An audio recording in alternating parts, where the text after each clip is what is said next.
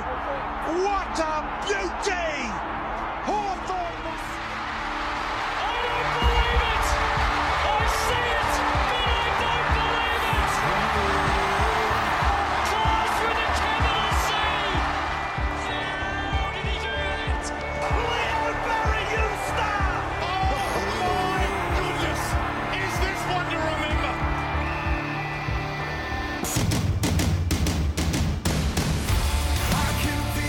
G'day, community, and welcome to the Jock Reynolds Supercoach podcast. I am Lek Dog. Today I'm joined by Damo out in WA. How are you, Damo? I'm good. It would be better if uh, the Dockers knew how to play in wet weather, but we're not talking about real football this week. Oh, we will be. Obviously, Damo, there's been lots of big news this week. A change of government. There's been Supercoach news galore, but I'd say the biggest piece of news coming out of the weekend would be our guest, Tim Mitchell, jumping on the podcast, the super coach guru from the Herald Sun. How are you, Timmy? Oh, guys, it's always a delight when I get to jump on the, the Jock Reynolds podcast to join the, the iconic um, KFC Supercoach podcast. So awesome to be on. I know the guys from the official podcast said that they feel like they're being cheated on a bit this week. So I told them I was having a week off so I could come and join the the Jock Reynolds podcast. And um, yeah, great to great to be on chatting to both of you lovely men and um, your, your fantastic Supercoach community as well. Uh, it's exciting to have you on. It feels like a great time to have you on as well. Obviously, we've got pretty soon we've got some DPP changes. You're the king of Supercoach dual position analysis, and we've got plenty of Yeah, buy self- around self-appointed. Lek. Oh, Self-appointed. hey, I'm self-appointed myself in that Supercoach expert as well. But it's going to be huge. You're, you're right, mate. Um, so after this round is, is the next round of, of DPP changes, and I know that, that the two names that most people are um, had had on their watch list have been Marcus Bontempelli and Bailey Smith, and they both played a, a fair bit of forward time um, on the weekend against the Suns. So looking reasonably promising. I know we'll have the official stats up on the News Corp websites uh, over the next couple of days to just give people an indication of, of how close those two and, and Max Gawn and a few of the other um, big names and big scorers are that are in contention for DPP. But hopefully, people have been planning because I think the, the biggest thing that we're going to see in the next couple of weeks is people trying to fit probably seven or eight guns into their forward lines because Will Brodie's still playing well. Um, if you've got Isaac Heaney, if you've got Luke Parker, all of a sudden you're trying to find room for potentially four or five Bulldogs alongside those guys. No, it's certainly going to be tough. I know I don't. I've only got McRae and Dunkley in my side at the moment, and I'm basically at full build, uh, despite my team still being terrible. But I will need to make some changes heading into the buy rounds. Let's get into the main part of the podcast. We're going to do our positives and negatives from the week. I'll kick things off with a positive, and I'm going to say, at risk of cursing him, it's Daniel Rich, who I sort of panic traded into my side a couple of weeks ago. I had the exact amount of money in the kitty to move Jordan Ridley to Daniel Rich, and since then he's gone 117, 93, and 127, which I'm I'm very happy with. So another successful week on the Daniel Rich train. Damo, what's your positive from the last round?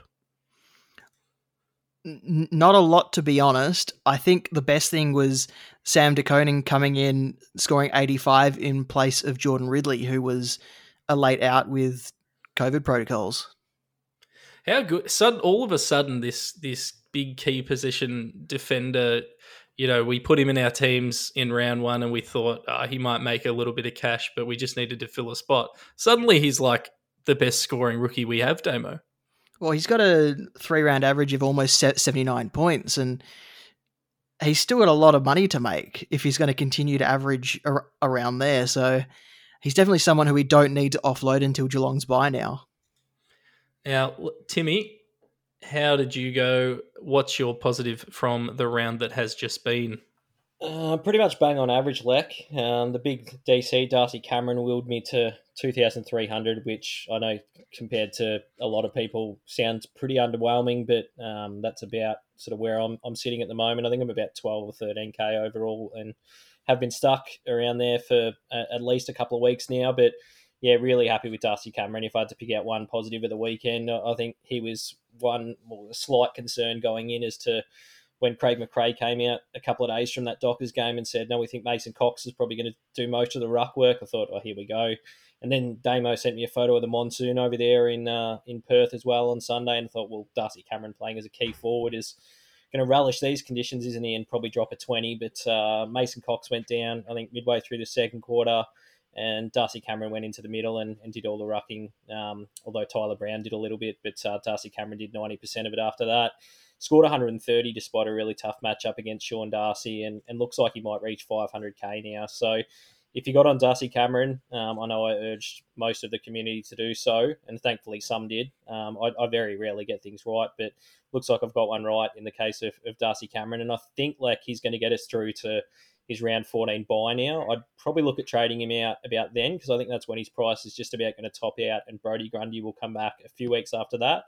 Um, but he looks like he's probably going to make us uh, 150k plus and scoring pretty well. So he was definitely one of my big positives from the weekend. With um, the others probably being the guys that are featuring a lot of teams, and I'm sure a lot of people enjoyed their scoring on the weekend. Like Will Brodie was super in the wet, which didn't really surprise anyone. It was like a sham wow over there, just cleaning up in the wet. Um, Clayton Oliver wasn't he just immense? Like a, I think it was a toss of the coin, well, a three-sided coin if you want to put it that way, between sort of Petrarca, Gawn, and Oliver as to which way your captaincy went. And if you landed on Oliver, you would have been absolutely thrilled because he was just monumental against North. And I think I tweeted on the weekend that like all the Melbourne players had every right to put the Q in the rack in that game against North Melbourne. Like they would have won pretty convincingly regardless. And um, Clayton Oliver was relentless sort of until the, the final siren. So he was he was brilliant, scoring his 170. Unfortunately, didn't have him as captain, but at least had him in. And and the other big win from the weekend, like Damo talks about Sam De Koning stepping up, was Sam Hayes coming in in, in place in place of Braydon Preuss for my team. So uh, Preuss pulled out with illness, which affected a lot of people. Some teams had to rely on Hugh Dixon, which worked out okay. He's got about 50, but um, yeah, Sam Hayes was pretty good, scored 72, and, and that was a pretty decent result at R2, especially when some teams copped a zero because um, Braydon Preuss pulled out. So, um, yeah, uh, props to Sam Hayes, and hopefully he can continue to make us a, a bit of cash in the next month or so. I think uh, I think Sam Hayes has been a great little addition to Supercoach teams out there. Braydon Preuss question mark has always been health um, for him. So obviously he's missed a couple of games, and we've had a good, decent little bench cover there.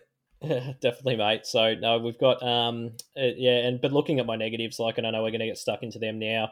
Had Max as captain again, so I've captained him two weeks in a row. Paid six seventy for him, thinking he's going to monster the Eagles and he's going to monster North, and uh, he scored seventy and close to ninety on the weekend, and has lost about hundred k since I bought him already. So um, I've done you all a big favour if you held off on Max Gawn because now you can wait until round 15 and probably bring him, bring him in for less than 550k. So that's going to be really pleasing if you get him at that price, especially if he has forward eligibility potentially as well after the next round of DPPs. And bought in Andy Brayshaw on the weekend as well, Damo, and his time on ground, he, like he, he played, I think, less footy than Will Brodie on the weekend, which was pretty tough to watch. Like for, for those that got on Andy Brayshaw on the weekend, Damo. What what was your sort of takeaway from from that game as well? Seeing him only play about seventy percent of, of time on ground, was he unlucky, or was it down to conditions, or do you think he might be, I don't know, carrying a bit of a knock? I know in the North Melbourne game he was crunched pretty hard by Jed Anderson at one point. So um so I think maybe there's maybe like a sore rib issue or something there, but He's still ranked first for total tackles. He's still ranked third for tackles per game, and he's ranked 16th for effective disposals per game. So he's still getting the football and using it well. It's just he needs to stay on the ground longer to get his hands on the ball more. So he's really only had one score below 94. And even that game against Geelong, where he did score that 77, he gave away five free kicks. So it could have been an easily 110 plus score if he didn't give away those free kicks. So I'm not worried about him. I think he's going to be okay for the run home. And people who have held off for this long are going to get him cheaper. Well, I'll jump in here and, and let you know what my negative is. And it, it's, look, it's Matt Rowell, who I do still have in my super coach side. I wanted him to sort of be in this team through the buys and then upgrade him as a stepping stone. I think the reason I'm so disappointed, apart from the fact that he scored 39, is that this is not a player I actually wanted in my team. You can go back and listen to our our previews, our team previews, our preseason podcasts. It's just not someone I wanted. Dominated the preseason. I thought I'd mitigate the risk by jumping on him because he was in so many teams. Comes out, pumps out a 157 in round one, and then since then, really, like, let's be honest, he hasn't done anything. Uh, to have six disposals in a full match where you're playing midfield, I he, I just don't think he's that good. I just don't think he's that good, and he's really disappointing as a super coach option. So um, I'm probably stuck with him through the buys as well. Uh, at least um, at least the first buy because I got no one playing. So I'm just really disappointed that I even own him at this point, and I don't know what to do, fellas. I don't know what's become of him.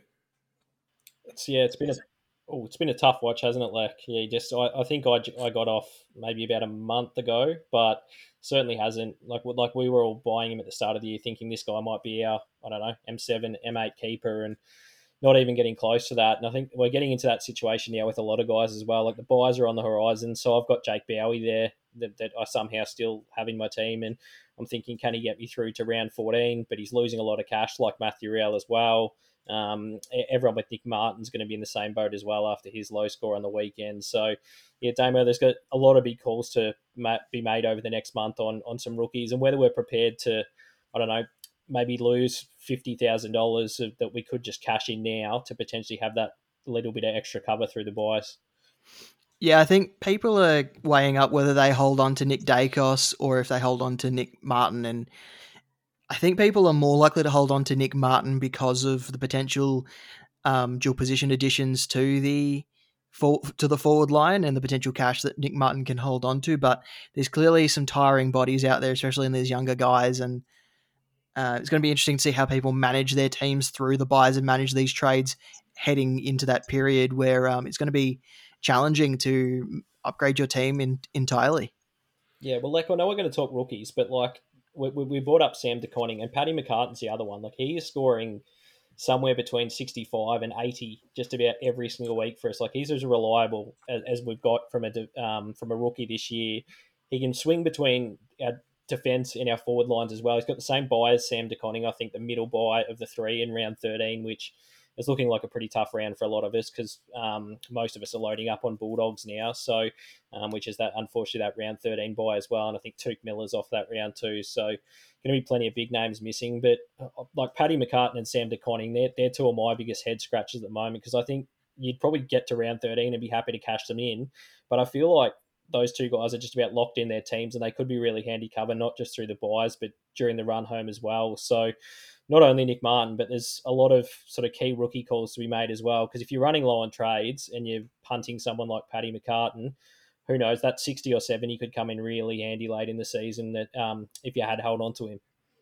Yeah, it's a really interesting discussion. The um, do you hold guys beyond their maximum peak value if they're going to score for you off the bench? Because we look at you know you bring in a Cooper Hamilton right on his bike on his bubble round, and then he gets dropped the next week for illness or whatever the cause is. A guy like Jack Carroll, he's probably not going to stick around in this Carlton team after a couple of down weeks.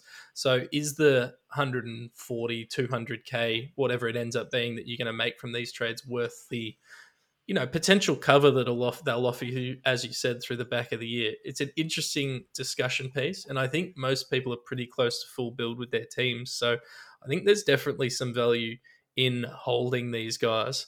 Um, but having said that, the scoring can turn around pretty quick, and they could start pumping out Nick Martin 49s every week um, pretty easily. So for me, number one thing is let's get through the buys. If if they're going to help you, if they're going to play in your weakest round, which for me is is round twelve, which a guy like Sam De Koning and a guy like Paddy McCartan are, I'll absolutely hold them.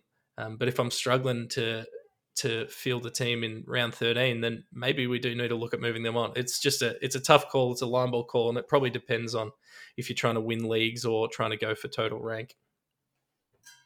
Let's talk about some rookies because this week, let's first of all let's talk about rookies that people are going to be jumping off this week. So there's three major names that I think people will be moving on this week: Nick Martin, Nick Daicos, and Josh Gibcus.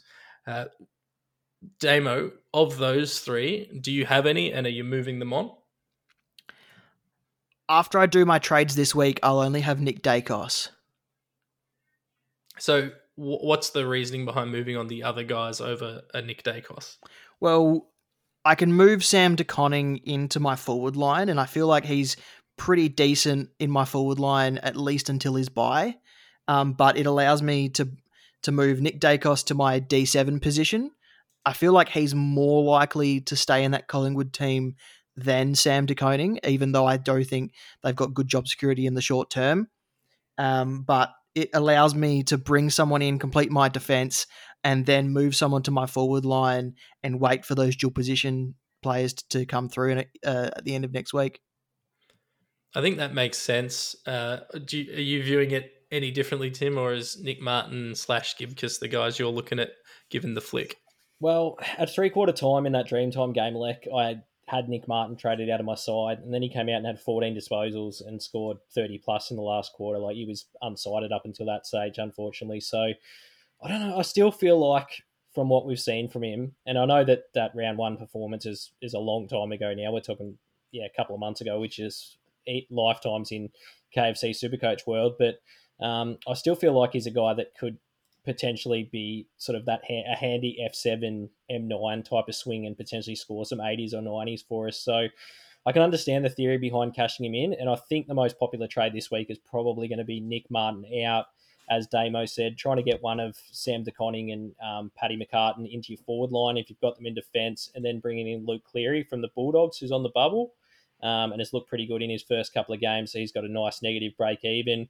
Um, but I, I'm personally looking at um, Gibcus out this week, and I've still got Jake Bowey sitting there who's losing money and unfortunately getting ignored a fair bit when uh, Steven May and, and all of his senior teammates seem to wax the footy around in that defensive half. So only wanting to use two trades this week, I'll probably move Bowey and then Gibcus, who I think is break even sort of around 50 or 60. So he looks like he's just about made all the cash he's going to for us. He also has the round 12 buy. So I'm only going to get one more game out of him and probably, uh, like, hopefully, if I can use sort of two or three trades in round 13 and then round 14, you wouldn't think Josh Gibcus' score is going to be in your best 18 for either round 13 or round 14. So pretty comfortable with moving him on. Um, like I can totally understand why people would get rid of Nick Martin, but there's still part of me that I don't know wants to cop a twenty or thirty thousand dollar hit just to potentially have that little bit of extra cover because I feel like he's easily in Essendon. And we know he's he's been in Essendon's sort of best three or five players this year,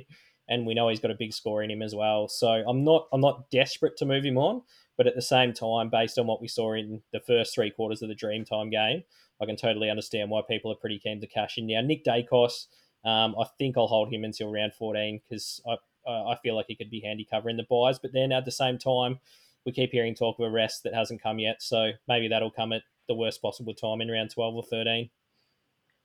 Yeah, it's certainly ones to watch. I'm banking on Daicos sticking around for those buy rounds myself. Nick Martin, I'm probably content with moving on if the right if I can find the right premium to upgrade him to this week, knowing that anyone we upgrade to is going to miss a game over the next sort of four weeks. So just something to remember. Damo, we're going to run through the people that we can look at trading in, and I'll just get you to give us a quick summary of each of these blokes and what you think their job security looks like. The first one uh, that Tim mentioned before, Luke Cleary, aka Mitch Cleary, break even negative 67, scored 75 on the weekend for the Bulldogs, projected to make 60k. Do we think he's a, a reasonable little option for us? I think he is big watch on the on the Bulldogs uh, team selection this week though, because they do have a, a few players available again. So who knows if he sticks around? You'll hope he sticks around, and you might bring him in anyway, just as a cheap option who has a chance to come in at some stage because he has looked mighty impressive. And you might remember late last year we we did the draft pod, and I was and I was very big on this guy being in Supercoach this year. So I'm hoping that he can continue with his role at the Bulldogs. He appears to be playing that intercepting role, and that might mean that they move someone like a. Well, they've already moved Zaine Cordy forward, but maybe Zaine Cordy stays forward and Luke Cleary stays in in the in, in the side with Keath and O'Brien down down down back. there was a few other players that played their second game on the weekend that could be potential cash cows. Cooper Stephens, Tim from Geelong, scored 64, break even negative 57, 123k mid. Any reason to look at him at all? No, job security just isn't there, Lek. Um, I don't think he's going to make money fast enough. If you plan on, or you're happy to have him at M11 for the rest of the year, then um, potentially go there. But I, I, think, as you said, like most coaches now are in a position where, with um, having deployed a few boosts, they've probably got seven or eight midfielders in their team already. They've more than likely got Greg Clark there as well at, at maybe M8 or M9.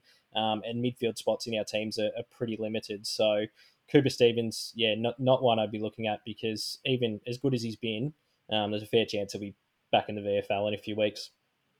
Might be a similar statement for this bloke, but another bulldog on the bubble, Riley West, 187k. He's more expensive. Scored 79 on the weekend. Break even negative 41. Projected to go up about 40k.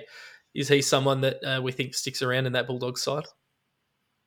Yeah, I, I, don't know, like, and, and the reason that, like, I, I've liked what I've seen from him, and I know Bevo was very positive post match about Riley West's performance as well. But I think about how, like I spoke off the top almost about how we're going to be trying to fit all these different people into our forward lines in the next couple of weeks. And Riley West has only played a couple of games, so he's not going to be eligible for DPP in this latest round. Um, you have to have played six games to be eligible for DPP at round 11. Um, so yeah, he's not going to he's going to be forward only until at least round 18, and we're already going to be trying to fit five, six premiums into our team sort of pretty quickly over this buy period. So I just don't think the cash generation is potentially there with Riley West. But I think more than anything, like, are you really going to want to use one of those eight forward spots, which are going to be sort of at an absolute premium um, on Riley West? I, yeah, I really really can't see the the sort of sense in in um, devoting one to him.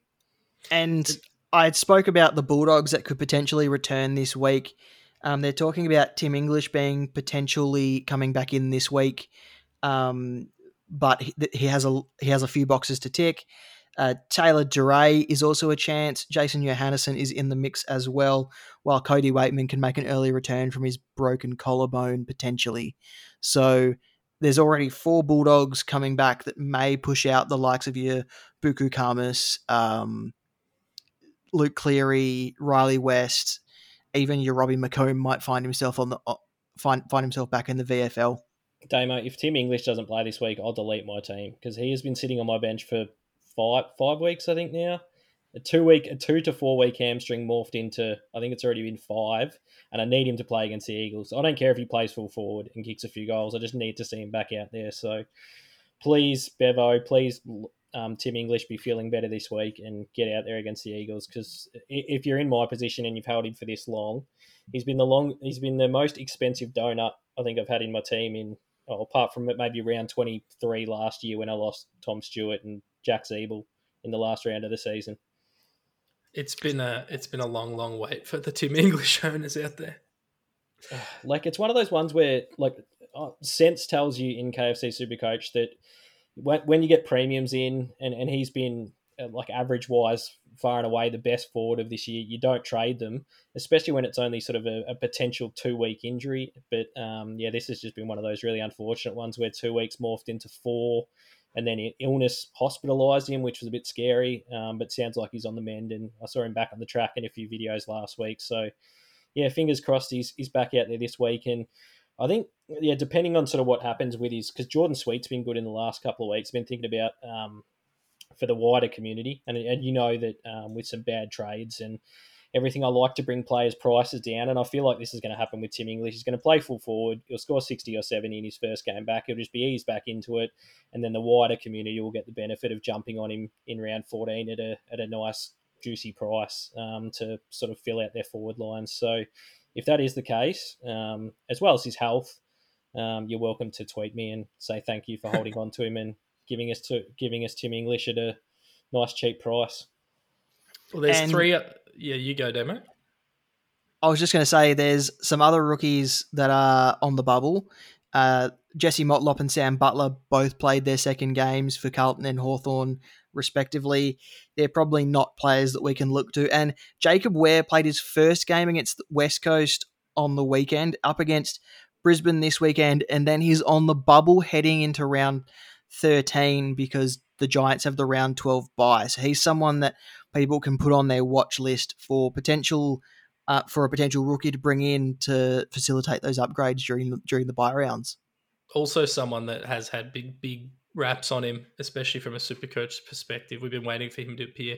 And the final rookie that everyone is going to look to trade into their their team this week because they're going to look at his score, 95 points on the weekend, $127,000 forward, Joel Jeffrey, break even negative 45. At the start of the year, he was in every every bloody team that uh, that got posted on the website. Obviously, hasn't played until round nine. But Damo, I don't think people can look at Joel Jeffrey as a realistic option, given it took him kicking five goals from eighty five and uh, from eighty percent disposal efficiency to score ninety five points. He scores like a key forward. He, he doesn't play like a key forward, but he scores like a key forward. So there'll be some games where he does score 95s, and then there'll be other games where he scores 25s, like he did in his first game. He's not he's not the sort of player that you can really bring in and have much confidence putting in on field. If you've got a spare bench spot and someone just sitting on your bench that you want to move that you want to move on, sure, I guess, but I don't know about his job security at the Suns either. Yeah, I agree. And you look at the highlights of that game. Uh, I had the the enjoyment of watching the whole game. But if you look at the highlights, some of those goals, he's like kicking over his head and like you know doing backflips, kicking it through. So I don't think he's going to be doing that every week gentlemen, let's look at some players that coaches out there can bring into their sides. I know we've got uh, some players that are going to be really popular this week, as we've already touched on in Bontempelli and Bailey Smith. Tim, I believe you're looking very heavily at Bailey Smith this week. Well, I got I got Bont on the weekend, Lek, um, and was pretty happy. I started with a, a 130 on debut, so that was a um, decent start. Just thought his price was too good to overlook with the um, possibility of, of DPP as well. I know last week his numbers were sitting well the same as Baz's were last week at um, sort of 63% midfield and, and 37% forward, which is just over that 35% threshold that we look for. So that was encouraging enough for me to get the Bont in last week, um, and that will allow me this week to. My defense is really light, so I probably should grab a defender. But at the same time, I'm looking at Bailey Smith and um, the fact that the Western Bulldogs play the Eagles this week, and Bailey Smith's break even's about 60 or 65, somewhere in that realms where he's likely to rise by um, 15 to 20,000 again this week. So if I get Bailey Smith in this week, I get him against the Eagles, I get him for two rounds before his bye, um, and fingers crossed, I get um, forward line DPP eligibility after this round as well. So he's a big chance to come into the, to, into my team this week. But if I had to choose between the two Bulldogs, I'd go with Bont this week. Um, his record against the Eagles is just incredible. I think he's gone 140 plus in his last two. Um, and that was against those performances were against West Coast teams that were, in most cases, finals contenders. And we know that the West Coast team this year is um, sort of one of the not that worst, well, yeah, one of the worst performing sides. Um, I'm tr- trying to be respectful here, but um, sort of one of the, yeah the, the worst sides we've seen out there in a long while um, for a whole range of reasons um, for any West Coast fans that are listening to the podcast. So I think Bont could go absolutely monstrous this week, um, and that's why I'd get him in ahead of Bailey Smith. Um, but I think we're going to see both of those guys in a lot of teams come round 14 anyway after the Western Bulldogs bye. I have asked this question to Damo many a time, so I'll ask you: How many Bulldogs is too many Bulldogs? At what point is my team too many Bulldogs? Because we talked about it last week. We might there might be a situation where if if uh, Bont and Smith get forward eligibility plus English plus Dunkley, people have got like five five Bulldogs in their forward line alone.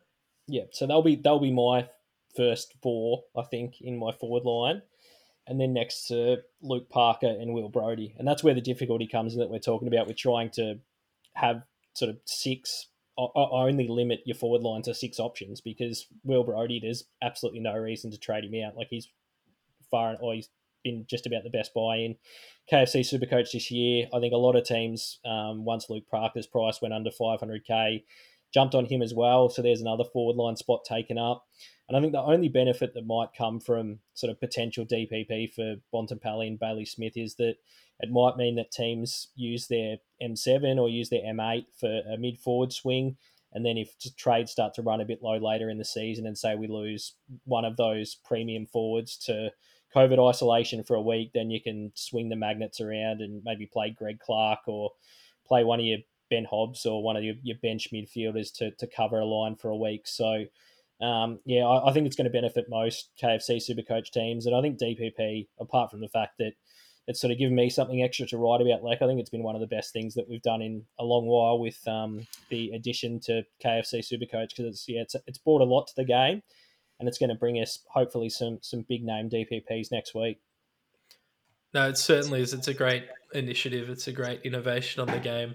I personally am very excited to see, and I don't know that this is a fact, but I'm very excited to see Jayden Short have mid defense eligibility. Give me some extra flexibility. Flexibility. Yeah, he's close. I can tell you he's close. So yeah, it's uh, if if Damien Hardwick does the right thing by us this week, I think we're a fair chance. And look, that's probably one that doesn't affect all that many teams because most of us have already got Jayden Short. But it'd be nice to be able to I don't know, potentially use him in your midfield. Say you're someone like I've got um, Bodie from the Gold Coast at M11. So if things did get really hairy in the run home and I had to use Jayden Short as a midfielder for some reason, it'd be nice to be able to have that option. So um, we'll find out um, after round 11, Lek. So yeah, I'm sure in the next few days for, for people, depending on when they're listening to this podcast. Damo, let's talk upgrades. Is there anyone catching your eye? I know on the Mailbag podcast, you and Clarky talked about Brad Crouch, and then he came out and pumped out another 127. Do you have any other little gems for us, Damo? Staying with St Kilda, Jack Sinclair is 530k. He's now got a break even of 67, so he only went up by 10k over the weekend. I thought, I didn't think he, he would move much from his price over over the weekend, and that's why I aimed for him this week. And he's really only had one poor score for the whole year, and sorry, two poor scores for the whole year, and they've been 83s and an 83 and an 85, which really isn't that bad. Uh, it really. No, it it feels real. Like there was a lot of hesitation early in the season. Obviously, a few people uh, like Marto on our on jockreddits.com.au spoke about Jack Sinclair before the season started as a real breakout option. Probably, probably overlooked him a little myself heading into the season, and he's just not put a foot wrong, has he? He's just been a really impressive addition. And there's been all this talk about, you know, all these players coming back into St Kilda's side. Billings is coming back, all these guys are coming back, but nothing seems to be stopping Sinclair's output. No, absolutely. And he, he kind of feels like um, Aaron Hall a little bit from last year. I didn't jump on Aaron Hall from last year because I was scared of his injury history. But Jack Sinclair, he's not really had injury history. It's just been form that has let him down. And now he seems to have that settled role. I, I think he's taken the role that Nick Coffield hasn't been able to take up due to the ACL injury. So who knows if it continues into next year, but it's nice to have him for the ride this year at the very least. And I think he's a great buy in for, for this round at 530k. No, certainly a good option. If I'm going to throw a pot out there, I'm just throwing this name out there. I'm not saying go out and sell the shop to get him, but Harry Perryman, I really like the look of. He, to me, is one of those perennial breakout guys who's never quite made it. 487k, 138 on the weekend, was in 50%. Actually, was a little bit more than that of the CBAs, and over the last four weeks has gone uh, 101, 93, 93, 138. So a bit more of that. Uh, that midfield role being assigned to him. Maybe that changes with Whitfield coming back in, but he's just like, you know, if I'm suggesting someone who's in only a thousand teams, Harry Perryman is that man this week. I watched I watched that game very closely, Lek, as someone that and, it's too long a story for the podcast, so I, it's not an agony aunt thing where you want to listen to me whinge about it for 15 minutes. But by virtue of missing one swap to send Paddy McCartan to defence uh, last last round, I ended up trading out Stephen Coniglio instead of Jake Bowey, which uh, on the Sunday I think it was when he scored 37, I thought I was an absolute hero, and I thought how good is this?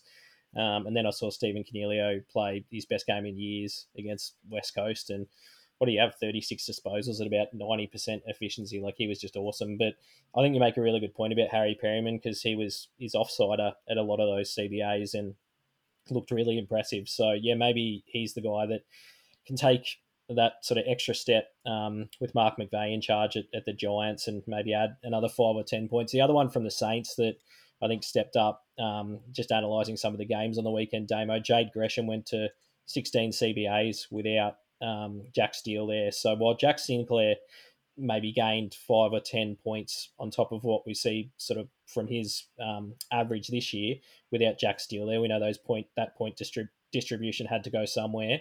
Jade Gresham was really the one that um, benefited from Jack Steele not being there in terms of his CBA numbers going up. So I still think if you want a bit of a pod, um, he's not exactly that because he was fairly cheap early in the season, but I still think he's a reasonable price at about 445k this week, and he's on the back of a couple of tons now as well. So the issue with trading in Saints is they play one week and then miss in round 12. But um, I think there's yeah, as Damo said, there's good reason that Jack Sinclair, as at our time of recording, is is the most traded in premium for this week. What about if we ride on the Gold Coast Suns form? What about someone like David Swallow, averaging 114 over the last three weeks, 123 versus Sydney. Lek Dog's reaction to that. His chair. Uh, 101 versus Fremantle, 119 versus Western Bulldogs. This is a guy who, before his knees and ankle injuries, was a premium defender in Supercoach. Is he returning? Is he, he? finally returning to this? To, is this pre-COVID times? I don't, to, to, I don't this, this is this, this is like 2017 times, oh, guys. Wow, David Swallow. Lek, Lek. If you've seen Lek, he's just yeah, he's fallen off his chair. He's he's because I don't mind it, Damo. Like I was um, trying to come up with a three trade scenario that somehow strengthened my team uh, a couple of weeks ago, and I somehow landed across his name after he'd scored a ninety or hundred the week before, um, just because I had roughly around three hundred and fifty k to spend, and that's about what he was at that stage. Um, was never any sort of realistic chance of getting him, but um, he, he's he's shown some really good form in the last three weeks, and, and he's stepping up when someone like sort of Matt Rowell has, has gone the other way, unfortunately, in the last few weeks. And what even Touk Miller scored 59 on the weekend too. So that would be an, a serious Uber pod move if you went there. I, I, I like Toby Green, who I think sort of post buy in, in round 13 might be about 370, 380k. We know he's got a huge scoring ceiling, and the Giants take on North Melbourne um, after their round 12 buy too. So pretty keen to see um, well Toby Green's role this week as well before he has the buy. So he spent a bit of time in midfield, um, probably still more in attack under the new coach there at the Giants. But I think he's one that could um, sort of be a pod with a big ceiling if someone's prepared to take the risk there as well. But there's not too many names really. I think most most people have cottoned on to sort of who the popular buy should be at this stage of the season, but um, looking at those guys sort of 10% and under, like the one that jumped out at me is I don't think he'll be there for much longer, but the Bont is still only in 10% of teams. So um, if you're getting on him now, you're getting that little bit of extra benefit of, of other teams maybe being a few weeks behind the eight ball on, on getting the Western Bulldogs skipper in. Yeah, look, Bont is he's one of those guys that averages 110 plus every year, and oh, just is never in my my team personally. I don't know why. I think it's just the I've got Macrae, I've got Dunkley, I've got English. I can't fit him in, but I think I think get them all. This is once, the year, Lek. This is the year. To yes, the, Be- the Bevo salad is actually helping us this year. The, everyone's getting a little bit of dressing. Treloar, Cleary, um, who else? Bailey Dale. I reckon. I reckon you could justify picking about fifteen of them this year. Yeah, I don't. I, the, the maths on that just doesn't seem to make sense to me. But hey, it's working so far. I think he's the pick of the litter uh, this week. I'll be looking myself at Sorry, Mark Blicavs, by the way. Before we wrap up, like while we're talking primos, is Damo is, is Tom Mitchell back as a primo after what we saw on the weekend? He's under 500k for the first time since 2016, and he's got around 14 buys. So I think his break even's about 125, so we can afford to have another look at him. But there were some good signs down there in Tassie on the weekend. He always plays well in Tassie, though. Um, I, I, I personally wouldn't touch him with a 10 foot pole. What's the uh, what's your thoughts behind that? I don't think Sam Mitchell likes him very much. I think Sam Mitchell uses him as his as his you know plug and play. You're in defence, you're in the forward line, you're in the midfield kind of kind of kind kind of guy. I think because Tom Mitchell doesn't have the ability to re- to doesn't have the pace, doesn't have the athleticism, does doesn't have the doesn't have something that Sam Mitchell wants in his midfielders, and I don't think Tom Mitchell's the kind of person that will that is going to play in the midfield every game that he is lining up for for Hawthorn. Yeah, it's it's one of those uh, kind of interesting cases where preseason I thought he was the absolute lock of the midfield. I thought he was going to be a fantastic selection. Luckily, uh, he had those question marks heading into round one, and I didn't pick him. But uh, having you know watching them, and he had a lot more CBAs on the weekend than previously in terms of total number, but the percentage was still down a little. Um, obviously, there was a hell of a lot of goals in that game, so you know percentage wise, he still was in there a lot. But it's clear that Duke Newcombe is the man they want in there. They're getting Jaeger in there a lot more than they were earlier in the year.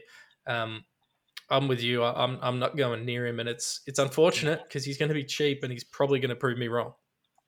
Well, why why would you buy Tom Mitchell for 500k when you can buy Jack Sinclair for 530? Like, it, you're getting you're getting the second scoring defender or the second yeah point points total defender this year in Jack Sinclair for 30k more than a guy who is about the 20th ranked midfielder of the year. So, I think that would be a, a pretty easy call to just find that extra 20 or 30k. Yeah, I'm with you. I'm with you. I think obviously check the buys, but I think uh, Sinclair and Bont are the two absolute number one targets for this week. Super coaches at home, gentlemen. Let's wrap it up before my body shuts down from man flu. Tim, it's been an absolute pleasure having you on the podcast. Thank you for joining us. No, like it's been it's been a lot of fun. Um, we got through this long without talking about the fact that Carlton has gone ahead of Fremantle on the ladder as well. Um, I, I normally just try and avoid Damo during Freo games because I know he's the, the number one Dockers supporter over there in the West. So, um, it, yeah, nice for Carlton. I, I just can't believe at the moment that we're sitting third on the ladder, game clear of fourth, two games clear of sixth. Like, and, and my super coach team is putrid. I love giving out advice. I love writing about the game, and I swore I wouldn't do that much of it this year. I swore I was stepping back, but there's something about the game, like there's something about KFC Supercoach just pulls us back in, and here I am on a podcast recording on a, a late, sort of late into the evening, just because I love talking about the game and, and love talking to you blokes and, and love engaging with the community as well. So uh, awesome to come on. Yeah, as you guys said, keep an eye out for sort of the DPP stuff over um, the next few days and, and sort of next week as we do some analysis as well. And, and hopefully we'll have some good news on Bontempelli and, and Bailey Smith and, and a few others next week for everyone. No, thanks again. Thanks for all the work you do for the community, mate. Yes, I was about to say you've been very busy for a season where you took a step back. There's been a lot of hell of a lot of content is- coming out of you, and we love it. This is a step back by my standards. Like let's no, let's just say that I've, I'm trying to. I'm trying very hard. Like I to maybe not be as engaged in a sense. Like I didn't pick George Hewett at the start of the year, which normally I would watch George Hewett score 120s every week and it would destroy my weekend because I think how did I not pick this guy for 399k? But um, I've been able to at least pull back in that sense that I can watch George Hewett score 120 and think how good is this for Carlton, and not just invest all of my energy into my Supercoach team. So maybe maybe a team going well um, it, it does help in that sense that um, it gives you that little e- bit of extra footy focus because Carlton has been so bad for so long that almost 99% of my energy has been invested into Supercoach, which is to your own detriment sometimes, but also because we got, um, like you blokes, got such a big passion for the game. So uh, awesome to come on and have a chat. Thanks for joining us. And Damo, thank you again for jumping on. You're always a, a vessel for information and discussion, and very much looking forward to the mailbag pod this week. Do you have any special guests lined up? We have the man missing from this podcast. The great Patch. patch. That's a betrayal. He's never going to. I feel like he's not going to forgive me for taking his spot this week. But uh, and I also he, I I heard he, I saw he said that a couple of days ago, "Don't say the e word to me," and I said Essendon. So um, I, I think I think I'm well and truly in the bad books this week. But hopefully, hopefully we can win him back. Yeah, well, hopefully, it, look, the only thing we need is Carlton to beat Essendon in three weeks' time or whenever that game is, because Please. if they beat us, we will never hear the end of it. No, even if we win the premiership, we would not hear the end of that one. No. But thank you, Damo. Thank you again. If there's anything you want to plug, do it now, you beautiful human have any questions for the mailbag that you want Patch to answer, myself to answer, or even Clarky to answer, use the hashtag JockMailbag with your question and we will answer the best ones. Go Blues.